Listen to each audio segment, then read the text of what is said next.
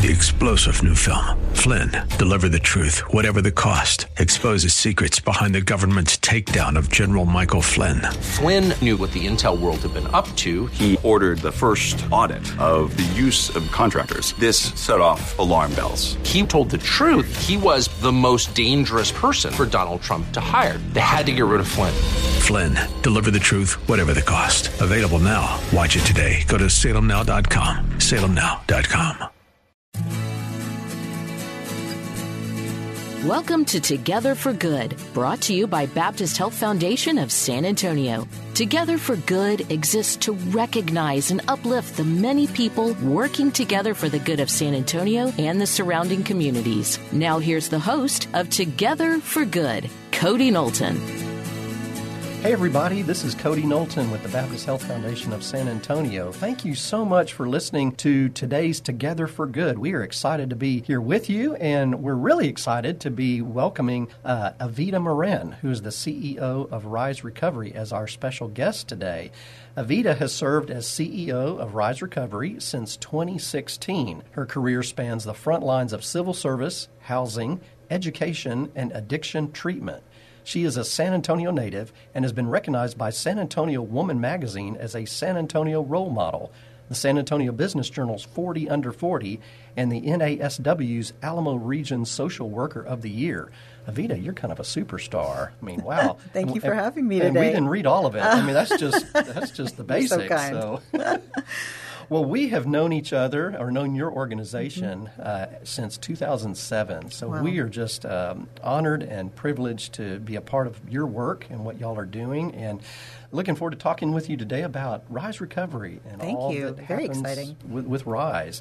So before we get into Rise, uh, can why don't we just start off with what is your personal journey uh, with Rise Recovery? And what does that look like? Sure. Well, I am a social worker by trade. That's how I got involved in nonprofits to begin with, doing direct practice, being that first case manager, that housing manager, that um, counselor through the years. And it was through my seeing these barriers and wanting to basically tell myself if I could only run this program, then I could remove these barriers for these participants. And, and then as I would get go higher, I would see barriers just one step up. If I could just remove those, then things would be easier for my clients, participants. And I sort of accidentally found my way into leadership because it was the only way to remove the barriers that I saw. And so I got to do that uh, through five years of working at Haven for Hope. And um, then by that point, I had become the VP of Transformational Services for that campus and was a, a very large job, but I felt like I had enough of doing so many different kinds of things in this beautiful brand new agency, Haven for Hope, that I was able to really start to focus on my own mission, um, which was recovery. And when I found Rise Recovery, and I found that it was 100% uh, staffed by people in recovery themselves, that it was using a 12 step principles, that it was. Um, you know, driven by this uh, faith mentality, I felt like it was just a perfect fit for me, and it was. It's been now seven beautiful years, and I'm no longer a new executive director or CEO. I've been with the, this organization so long that um, I, I feel I feel it every day, and I'm grateful every day that I get to walk in in our rooms and see our staff, and it just feels like a second home to me. Hmm, wow. Now, being a San Antonio native, uh, what the audience doesn't know, and since we're talking about your personal journey, you went to New York. I did. And you got educated in New York at the college level and then came back. So, talk about leaving San Antonio, going to New York, being up there.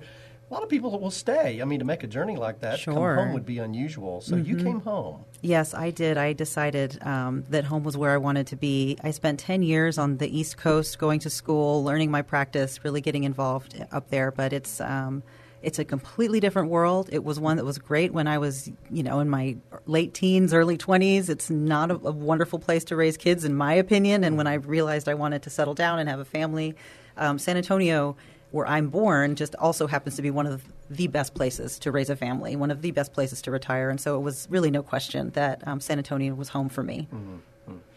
Well, before we talk more or allow you to talk more about the programs at Rise, let's let's rewind the tape just a little bit and talk about the history Mm. of before it was Rise Recovery. What was it? So, Rise Recovery has a really um, unusual history. It's been around for 45 years, formerly known as the Palmer Drug Abuse Program. And people in Houston and San Antonio may be familiar with that term if they've been around for a while. And so it started out in the 70s. It was supported by a pastor uh, at, at a Episcopal church in Houston.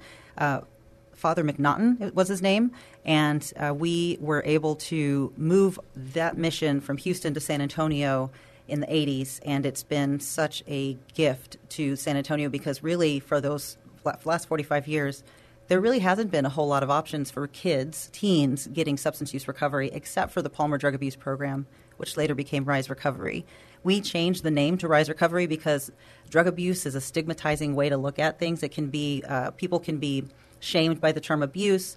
And so we really wanted to focus on the positives and the direction that, that we want our people to go, which is recovery. And we want them to rise and overcome this. And so the, the name Rise Recovery made so much sense to us. Mm-hmm. Well, tell us a little bit about the programs that Rise is currently offering and um, and anything coming up in the near future. Sure. So, Rise Recovery, one of the things that we uh, really pride ourselves on is having um, all of our services provided at no cost to the to the teens and families that we serve.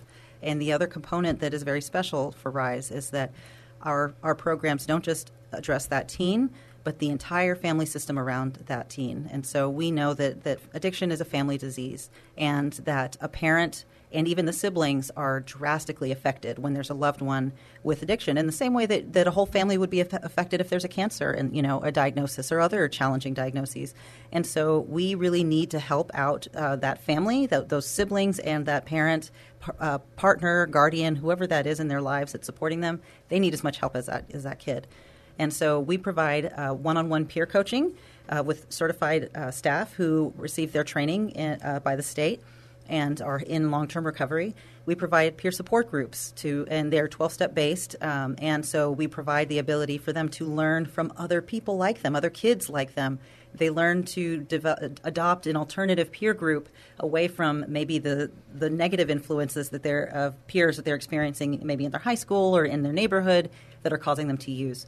And uh, we really try and bring the concept of recovery into their vocabulary Teens are not familiar with that term. They are used to recreational use, fun use, to it being inf- uh, negatively influenced as a, as a hip thing to do and as a way to solve problems. And drugs and alcohol are none of those things in reality. And so being able to help be that voice of having that you can have a fun, exciting, thriving life and not need alcohol or drugs for that, that's what we're about. So, do you see any geographically specific challenges to sobriety in our area? Uh, that's an interesting question. Um, I, having been a native of San Antonio and moving around uh, the states as I have, I have seen uh, that alcohol in particular is a big problem in San Antonio. Um, it is very normalized. In fact, drunk driving is one of the largest problems in our city, and so that normal that normalizing of uh, driving under the influence is very dangerous in our town, and it's something that I, I think about all the time when our kids experience drugs and alcohol for the first time. Many of them are introduced to it in their early teens, and we're talking 11, 12, 13 years old. Oftentimes, that's when they started, and it was exposure by a family member, by you know a social environment, the, a party or something, and it starts off innocent, but their brains are not ready for those things. Mm-hmm. And when when their brains are experiencing drugs or alcohol for the first time, and and they're not developed yet, so many things turn on that aren't ready that aren't ready to turn on, and so that's why we want to catch them as early as possible. Hmm. Yeah, yeah, good, good point. Good point. Um, so many volunteers and staff at recovery organizations have their own recovery stories. Uh, why do you think that is? I I love that 100% of our program staff are in recovery themselves. I think it um, it makes work so much more than a job. This is a calling for 100% of our program staff. They are here because their lives were saved at one point from addiction, and they are grateful to give it back. And so that is such a beautiful uh, way to work. You know, to bring that uh, to your to your workplace every day. Many of them have been uh, participants in our program at one point. They didn't just recover on their own; they recovered as mandated clients with Rise Recovery as teenagers with Rise Recovery are you know forced by their schools to be there. And at first they wanted nothing to do with us. We were just planting seeds. But as they found their way through recovery and realized that Rise Recovery was a big part of that they have since dedicated a portion of their lives to this work. And that is just it's incredibly humbling as the leader of this organization to walk into rooms that are being led by those folks, by these former participants who once were lost and have now found their own recovery. That's right. That's right. Well, they can they can certainly relate because mm-hmm. uh, they've been there and done like that. nobody else. Yeah, and and of course parents. Uh, or even family members uh, who have been touched by recovery serve on your board. That's and right. Some of your volunteers. Yes, ex- absolutely. We have deeply invested volunteers uh, who are on our board and off of our board because this disease affects everybody. It does not know. Uh, it doesn't impact by income. It doesn't impact by, by zip code. It can affect anybody. And unfortunately, it has. For a lot of our families, uh, our board members have been parents or partners or loved ones of someone who's used and needed help at Rise. So uh, we also have a lot of volunteers who started off receiving support with us, found recovery, and, and wanted to give back. And so it is it is a place that is more than just a workplace. It's a community. It's a home for a lot of people because their their uh, relationships with family are so damaged by their history and trauma that a lot of times this is the only family they have. And so we want to make that a safe space for people, a recovery community space for people. Mm-hmm. Well, so if somebody is is listening right now and is struggling with substance abuse, what is the first step, Evita, they can they can take? I think that's you know what I find um, is that mo- most of the time the pe- the first people to take that step are loved ones. That you know I we get phone calls all the time from concerned parents, concerned partners saying my loved one is using too much. What do I do? Or we need to get them help. What do I do?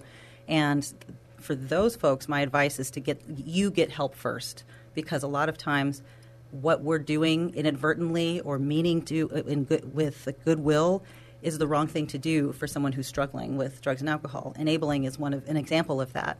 Um, and so we want to be able to teach partners, parents, loved ones healthy boundaries and how to create recovery for yourself from this because that actually helps a loved one get help. Um, it helps them hit those walls that they've been taking advantage of so uh, that they can start to see this is a problem for me. And if, if you are if you are considering yourself that you might have a problem, just give us a call. I mean, really, you you don't need to have defined it yet. You don't need to have had a diagnosis to stop doing what you're doing and get help now. And it takes a village. It takes a community. And we want to introduce those folks who are ready to think about that change into a community of recovery that can be very fulfilling and, uh, and a very positive experience for them for their health. Mm-hmm.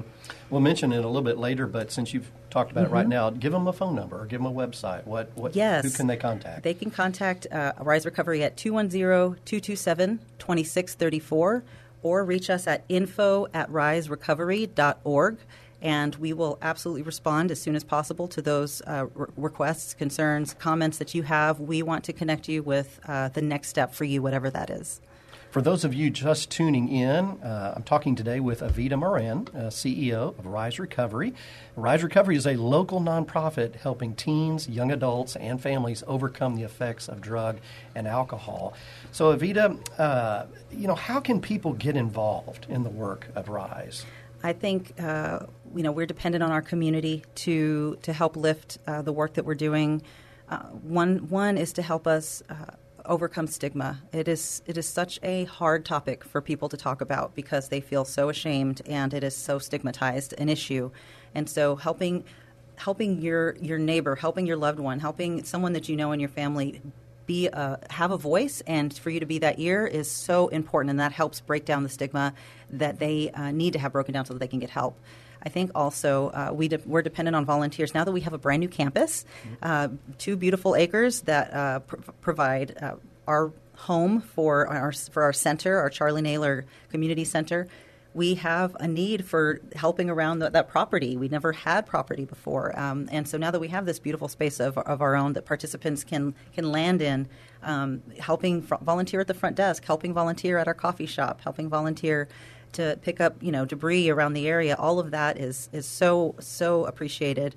And finally, um, of course, we are a nonprofit, and we rec- we are dependent on on donors and on the kindness and generosity of others to to sustain our, ourselves and to be able to provide these services at no cost to the people who need them. And so it is really important. Every dollar is meaningful, and every dollar can make an impact on Rise Recovery's services and the families that we serve. So, if somebody is thinking about volunteering, uh, tell us the makeup of your current volunteers. Are are they primarily folks who have some connection to the to the addiction world, or or do you have volunteers that have absolutely no connection whatsoever? They just they believe in your mission, they want to help, they want to serve, they know it's a problem, uh, but they've never personally been touched in sure. any way. Yeah, we, we see all kinds of folks. I would say if, if you have a passion for helping restore families, for helping save marriages, for helping uh, you know restore these children, then then we want we want your help. One of the easy ways that I tell anybody who's interested they can they can uh, participate is by helping host a, a food drive, a pantry uh, sh- shelf stable food drive for snacks for our kids. A lot of our funding doesn't allow us to fund for food for these kids, but they may be with us from 7 in the morning to 7 p.m. at night, and they rely on us to feed them. And they're hungry, as teenagers are. And so the more that we have on, in stock for them, the better off well, we can serve our kids and help them stay there. Since you mentioned it, Rise just opened a new campus, and I know you're really excited about that. I was uh, honored to be at that dedication um, a, a while back, uh, so congratulations on that. I know that uh, did not come easy, raising money, uh, especially, and that was kind of during COVID, right in the middle of the pandemic. Wow.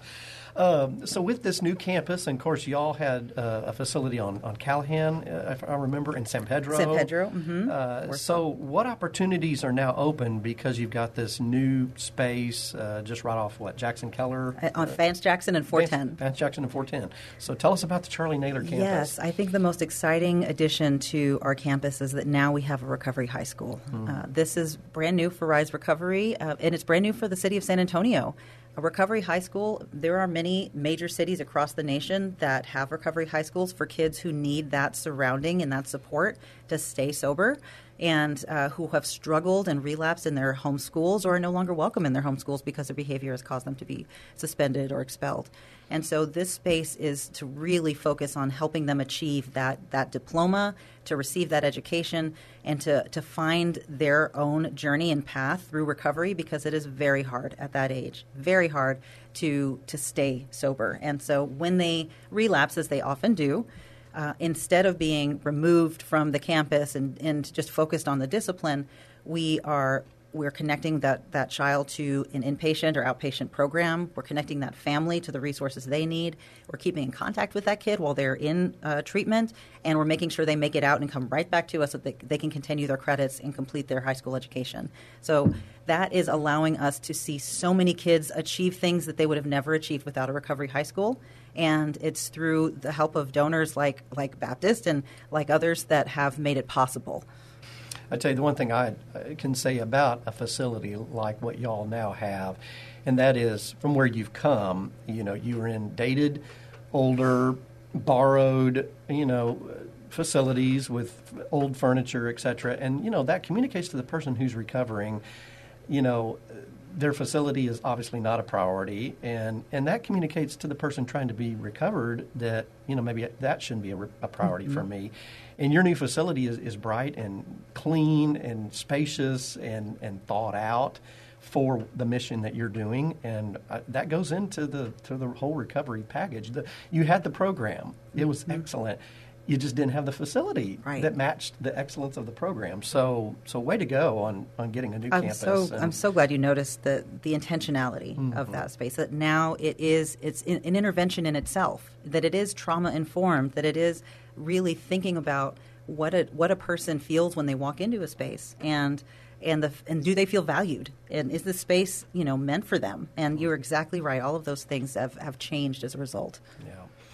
Well, let's talk about our community just for a minute. What what, what issue, Evita, in our area is weighing on your mind right now? fentanyl 100% that is uh, on my mind all the time because it is it's an insidious uh, drug it is now being placed in like as filler for so many other things that are made to look like like it's a medication like it's a prescribed pill and these kids think they're doing something moderately safe by experimenting with what looks like medication and they're dying because this fentanyl is so strong and so potent it's uh, 50 times stronger than heroin.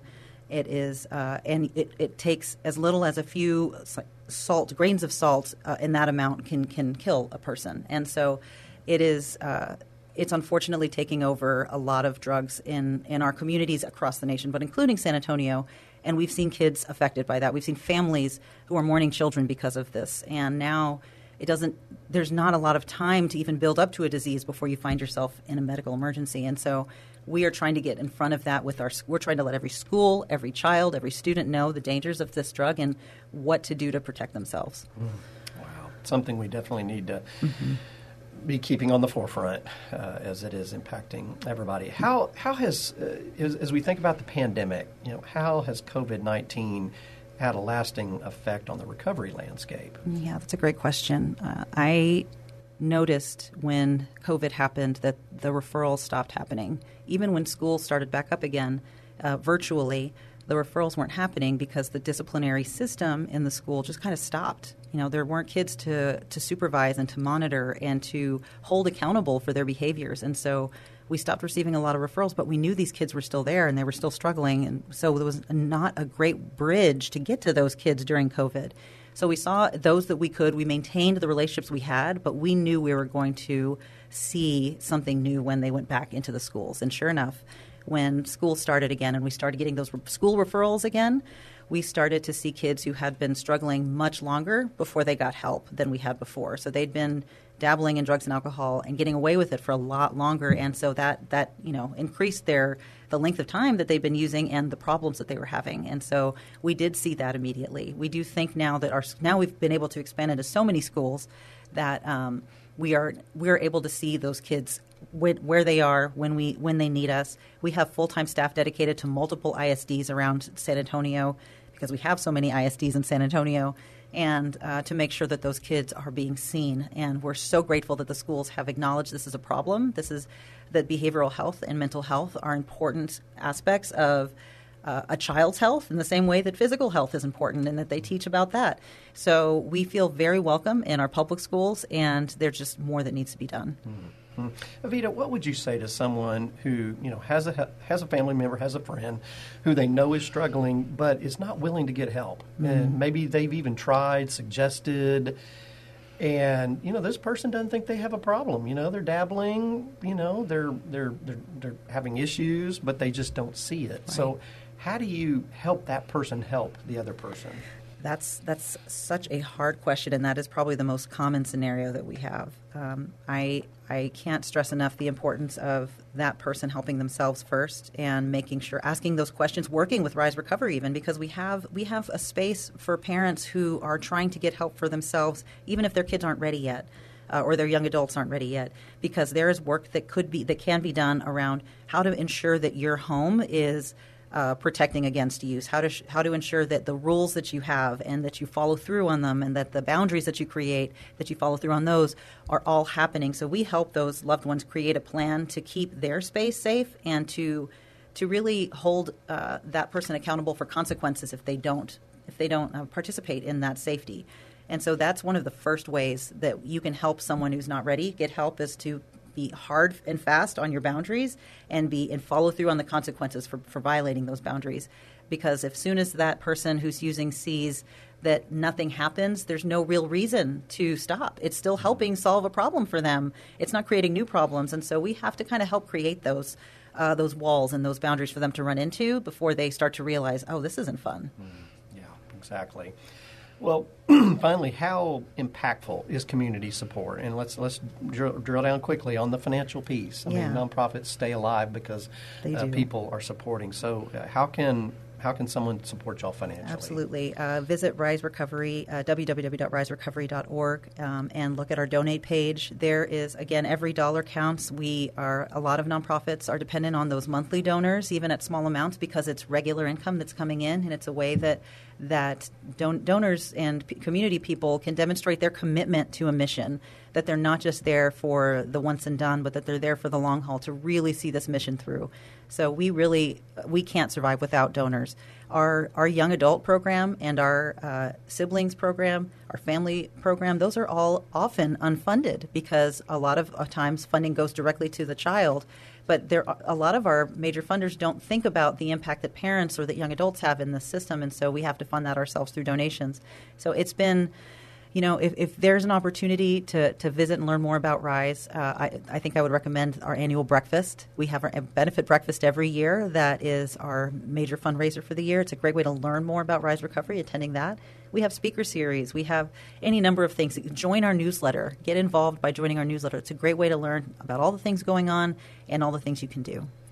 Well, Evita, thank you for being here today. And I want to leave the audience uh, with a few uh, lines that I know y'all use regularly, and that is recover, discover, give, forgive, pray, stay, and love. Mm-hmm. And you know, if anybody is is hesitant to make a call to y'all, I think they need to remember another line y'all use a lot, and that is hugs, not drugs. Mm-hmm. And so they're going to get a lot of hugs uh, if they if they come to you. Let me let me offer a word of prayer for Thank you, you. Uh, as we uh, close out our program today. Lord, thank you for this day. Thank you for uh, Evita and for Rise Recovery, for her journey, uh, for the journey of Rise Recovery from Houston and Palmer drug abuse. And we just lift up this great organization. Pray that you'd continue to bless it, uh, bring in the money that it needs. And uh, Lord, we just pray for those uh, kiddos that need uh, its its its support and its help and its recovery. I just bless the families as they as they work through uh, the issues uh, of alcohol and drug abuse. We love you in Jesus' name. Amen. Amen. Well, Evita, thank you for, for joining us today. We really learned a lot uh, from you and, and Rise Recovery that I did not know, and just the issues in our area are just so significant, and you're so much a part of that. Um, so, thank you, folks, for, for tuning in uh, to today's show. And you can catch our episodes anywhere you get your podcast or by visiting bhfsa.org slash giving together. We'll be back next week with another great conversation about health matters and nonprofits in our area. Take care now.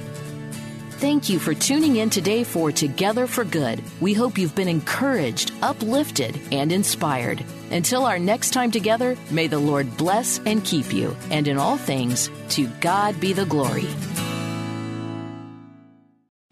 Three star general Michael J. Flynn, head of the Pentagon Intelligence Agency, knew all the government's dirty secrets. He was one of the most respected generals in the military. Flynn knew what the intel world had been up to, he understood its funding. He ordered the first audit of the use of contractors. This set off alarm bells.